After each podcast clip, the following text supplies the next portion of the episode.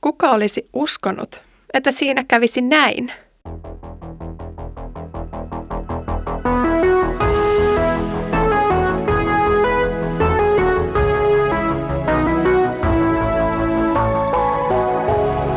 Kirjoitusten pauloissa.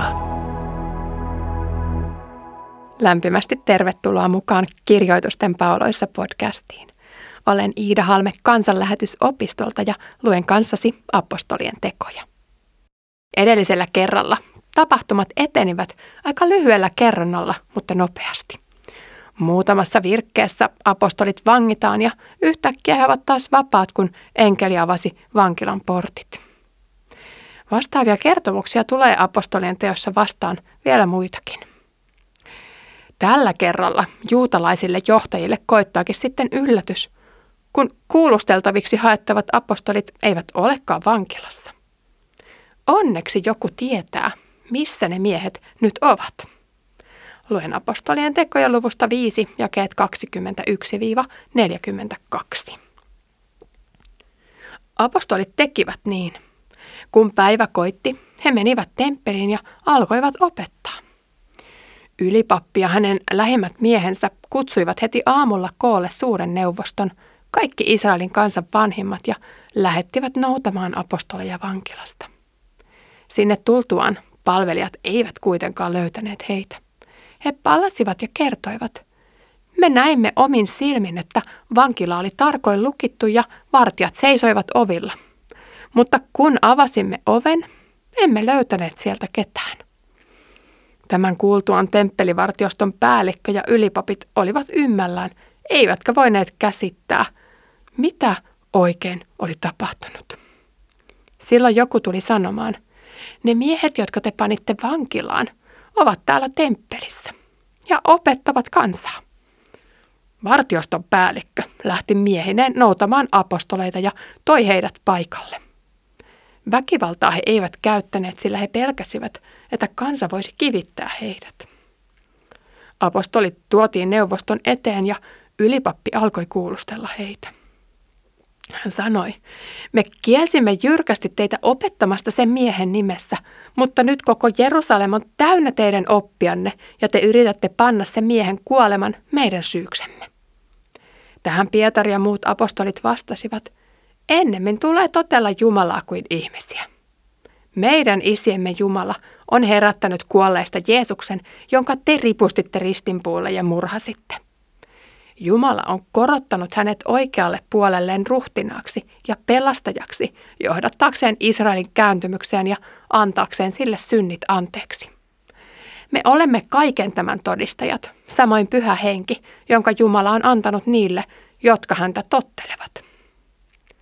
Tämän kuullessaan neuvoston jäsenet olivat pakahtua raivosta ja aikoivat tappaa heidät. Silloin nousi neuvoston keskeltä eräs fariseus Gamaliel-niminen lainopettaja, jota koko kansa piti arvossa. Hän käski viedä miehet hetkeksi ulos. Ja hän sanoi sitten, Israelilaiset, harkitkaa tarkoin ennen kuin teette mitään näille miehille. Ennen meidän päiviämme esiintyi Teudas. Hän väitti jokin olevansa ja saikin mukaansa 400 miestä, mutta hänet tapettiin ja koko hänen kannattajajoukkonsa hävisi jäljettömiin. Hänen jälkeensä esittyi verollepanon aikoihin Juudas Galilealainen. Myös Juudas houkutteli kansaa puolelleen, mutta hänkin sai surmansa ja koko hänen kannattajajoukkonsa joutui hajalle. Siksi annan teille nyt tämän neuvon. Jättäkää nämä miehet rauhaan, antakaa heidän olla. Jos tämä heidän ajamansa hanke on lähtöisin ihmisistä, se kukistuu itsestään. Jos se taas on Jumalasta, te ette pysty heitä kukistamaan. Pitäkää varanne. Entä jos te taistelettekin itseään Jumalaa vastaan? Kamalielin puhe saavutti vastakaikua. Neuvosto kutsui apostolit sisään, ruoskitti heidät ja kielsi heitä puhumasta Jeesuksen nimessä, mutta päästi heidät vapaaksi. Apostolit lähtivät neuvostosta iloisina siinä, että olivat saaneet kunnian kärsiä häväistystä Jeesuksen nimen tähden. Entiseen tapaan he joka päivä opettivat temppelissä ja kodeissa ja julistivat, että Jeesus on Messias. Aamulla kaksi seuruetta kokoontuu hyvin lähellä toisiaan. Apostolien Jeesukselta saama mandaatti ohjaa heidät tutulle paikalle kertomaan ylösnouseesta ja ikuisen elämän antajasta. Kansanjohtajien missio puolustaa vanhaa uskonnäkemystä. Saakin heidät liikkeelle jälleen. Hekin kokevat olevansa totuuden ja Jumalan puolella. Olisi jälleen aika kuulustella apostoleja ja opettaa heidät myös ymmärtämään, että usko Jeesukseen on haihtuvaa utopiaa. Sen sijaan isiltä peritty oppi on vaalittava sellaisenaan myös tuleville sukupolville. Johtajat lähettivät palvelijoita noutamaan vangitut Jeesuksen seuraajat. Vastassa oli yllätys. Ehjät vankilan ovet olivat vailla murron jälkiä ja kuitenkin avonaisina. Vankisellissä ei muutaman ötökän lisäksi ollut ketään.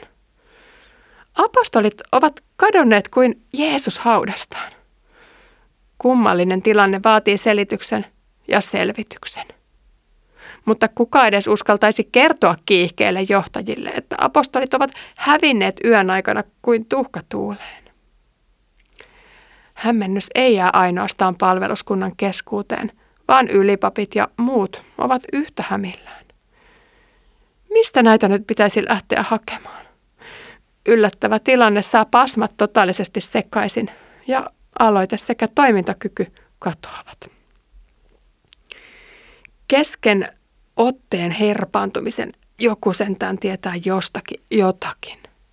Kantelupukki saapuu nöyränä, mutta polleana paikalle ja kertoo, että ne uhmakkaat, jotka oli vangittu, ovat nyt tuolla temppelialueella, tutulla paikalla ja siellä he taas opettavat rahvaalle taivastiestä.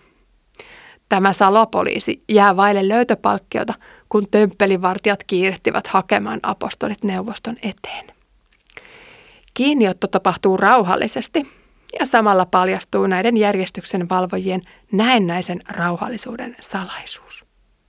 He pelkäsivät, että apostolien toimiin puuttuminen suututtaisi kansan ja kivet alkaisivat lentää puolelta toiselle.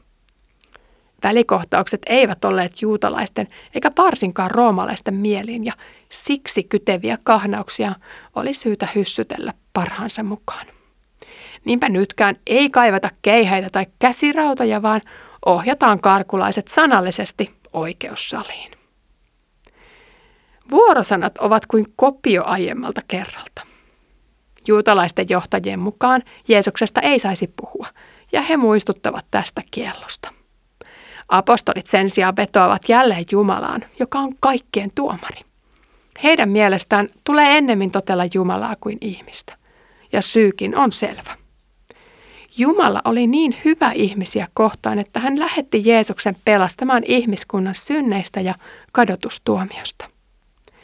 Juutalaisiin voisi kyllä muutoin ehkä luottaakin, mutta nyt he ovat uskaltaneet uhmata apostolien mielestä itseään Jumalaa. Syytös Messiaan murhaamisesta toistetaan jälleen kerran ja kukama muu kuin Pietari rohkenisi lausua sen taas ääneen. Meidän isiemme Jumala on herättänyt kuolleesta Jeesuksen, jonka te ripustitte ristinpuulle ja murhasitte.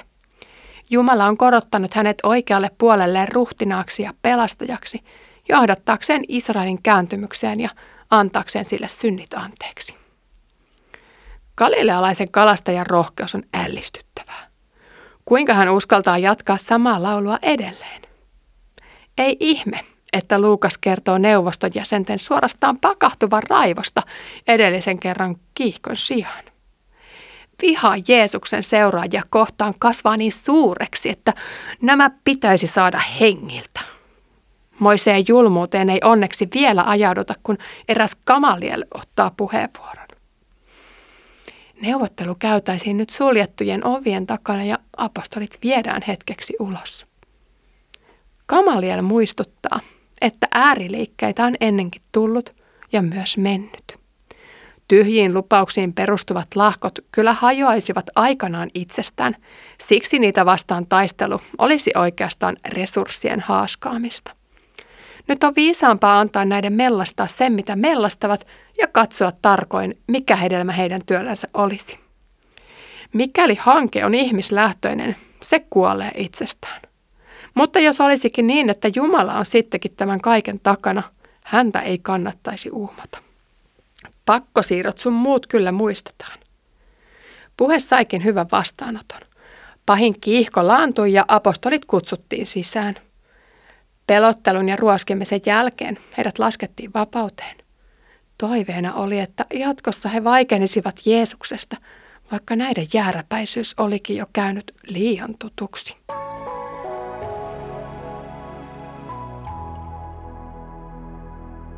Pietari kirjoitti myöhemmin kirjeitä Paha-Asian seurakunnille, jotka olivat erinäisten haasteiden keskellä uskonsa takia. Pietarille kärsimys Jeesuksen nimen takia oli alkanut käydä tutuksi. Hän oli oppinut, että uskollisuus Jeesukselle ei olisi turhaa. Ihmiset eivät voisi vastustaa hänen herransa, ja niinpä Pietari oli oppinut iloitsemaan niistä kärsimyksistä, joita usko hänen elämässään sai aikaan. Pietari opettikin seurakuntia, että kristityn tulisi iloita siitä, kun hän pääsee osalliseksi Jeesuksen kärsimyksistä. Jeesuksen tuska sovitti koko maailman synnit. Kristittyjen kestävyys taas veisi tämän hyvän sanoman eteenpäin itse kunkin perhekunnassa, kylässä ja asuinseudulla. Rohkeimmat jättäisivät kodin ja konnun. He suuntaisivat vieraille seuduille ainoana matkaevänä vahva luottamus Jeesukseen ja evankeliumiin. Tämä varmuus ei ollut Pietarin itsensä kehittämä, vaan lahja Jeesukselta. Niinpä hän, tämänkin vankila ja muun reissun jälkeen, jatkoi uskollisesti sen tehtävän hoitamista, jonka vapahtaja oli juuri hänelle antanut. Pietari ja muut apostolit julistivat ristiinnauluttia ja ylösnoussutta Jeesusta niin temppelissä kuin yksityisissä kodeissakin. Kiitos kun kuuntelit tämänkertaisen jakson Kirjoitusten pauloissa podcastista. Tämänkertainen kertomus oli tärkeä väliaskel koko apostolien tekojen kokonaisuudessa. Luukas pyrki vakuuttamaan Teofiiloksen kristinuskon mielekkyydestä.